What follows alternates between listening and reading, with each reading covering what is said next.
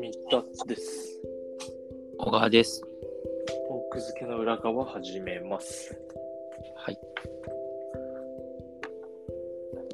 じゃあ夜、花粉症がひどくなるわ。ああ、なんか、花粉、ひどい人、ひどいって言ってるね。花粉症がひどい人。そうですよ。今年は10年に一度の出来らしいんで、ボジョレ式花粉。ボジョレ式花粉が待ってるので、まあ、夜と朝がね、比較的、なんか、きつくなり、なってるような気がする。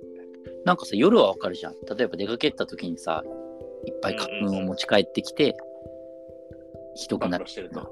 あうーんだけど、なんか朝もひどくなるってよく聞くけど、なんで朝ひどくなるんだろうね。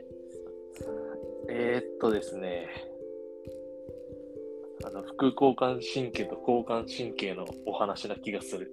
うちゃーんん、全然ちゃんと説明できないけど。そっか。副交感神経から交感神経に切り替わったタイミングで何かが起きると。何かが起きてるか、どっちかが強いから何かが起きてるか。なるほど。はい。というわけで、あの、文化的飯テロっていう概念を提唱したいと思うんですけれど。うん。文化的飯テロって知ってる提唱するっていうか、え概念を提唱したいってことはさ、知らない、君が編み出したものじゃない。そう、僕が編み出したんだけど。じゃあ知らない何。何かそ 何か想像つくかなと思って。ああ、そういうことね。えーっと、文化的飯して。うーん。文、そうね。東京カレンダーみたいな。それ文化的なのか、それは。いやわかんないけど、なんかこう、優勝正し、優勝正しい店に行くこと。ああ。ひけらかすなること。ほどね。あの世俗的飯テロね。そうそうそうそう。なるほど。ちょっと違いますね。うん。この前で文化的飯テロのじゃあ話しますと。んえー僕、この先週末かな。あの、しし鍋を食べに行ったんですよ。おうおうおうおうおう俗に言うボタン鍋と呼ばれるイノシシの鍋ですね。はいはい。えー、それって東京で東京で、うん、へー浅草ら辺の店だね、確か。うーん。で、まあでも、ただしし鍋食べるのじゃ面白くない。うんうん。で、僕、一時期落語聞いてた時があって、うんうん。あの、しし鍋が出てくる落語があるのよ。うーん。二番煎じっていう演目なんだけど、うんすっごい簡単に話をすると、あの火の用心の火の周りをなんか監視する役割になってしまったおっさんたちが、うんまあ、寒い、寒いっつって、で、なんかあの、1の組、2の組に分かれて、ん1の組が見回りしてる間は2の組が部屋で待機、小屋で待機。で、1の組帰ってきたら2の組に交代するみたいな方式で、火の用心の見回りをしてて、うんで、まあ、1の組が見回回ってきて、で2の組と交代したところから確か始まるんだけど、うんその 1の組の人たちが、こう、見回りなのになんか1人だけ酒持ってる来てるやつがいて、うんうん。なんであんか君はそんな見回りなのにこんなもの持ってきてるのはいかんみたいな感じになって、でそしたら、もう一人、なんかそんなことがあろうかと私、イノシシの肉持ってきたんですよつって、うんもう見回りで集まったはずなんだけども、完全に酒盛りが始まるっていう。はいはで、い。でまあ、最終的になんかその見回りを監視するお役人さんがやってきて、うんで、なんかお前たち何をしていたみたいになって、で、なんかあの土瓶で薬を煎じてて、それを飲んでましたみたいな。うんうん。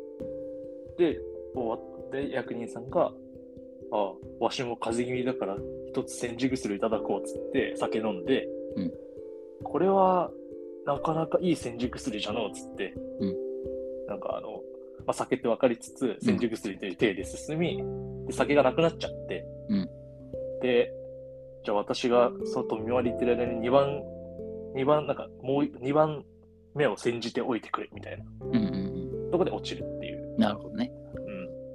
うん、まあストーリーはさ、まあ、よいいとして、うんもうその落語家さんのしし鍋を食べる様よああ、なるほどね。はいはいはい。もうねうまそうすぎるんだよねわかるよ。食べたくなるよね。 落も語うっめて。ちゃくちゃさ落語ってなんか食べ物出てきた時もその食べたさをめっちゃ刺激してくるうんうんうんうん。のよさそばとかさまあいろいろあると思うけど水飴とかね。そうみ水飴あるあるあるあ水飴る。え、なんか発電人だっけすごい有名なさ、ほら。子供がさ、あもうねおねだりするやつとかね。あーなるほどねあったあったりあるかうんそっか。まあ、その鍋とか多分その最たる例かもしれないんだけど、もう、ハフハフ言いながら食べてるわけ よはいはいで、だから僕、その落語を実際に生で見たときに、うんもうなんか、あもうこれ家帰ったら夜遅いけど鍋食べてみたいなうんうん感じになっちゃってたから、しし鍋食べに行く。あ、前にしし鍋が出てくる落語あったやんって思って、うん見てから食べに行ったわけよ。うん。うんうんうん。最高だったね。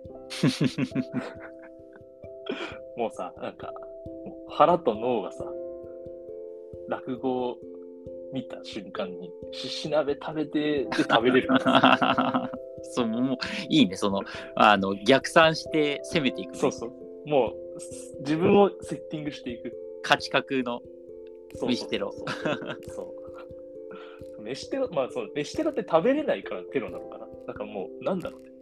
なんて言うんだろう。まあ、食べれないからっていうか、だからその、あの、食べたくさせるっていうのを突然来るみたいな意味合いがあるんじゃないのあ、そうか。じゃあ突然じゃないから、なんだ、計画的飯テロだったかもしれないが、とにかくそういうふうに、こう、落語を使って、めちゃくちゃ食べたい気になってから、うん実際に食べるっていう。それはさ、あれなんじゃないその、見た目やったのは、うんえっと、計画的飯テロであり、文化的飯テロなんじゃないのそうだね。よく考えたらそうかも。そう落語自体が文化的飯テロだね。であり、そう。で、それの手法として計画的飯テロを用いたっていう感じ。そうそうそう。そういうことかもしれない。うんありがとう。いい分析補足を。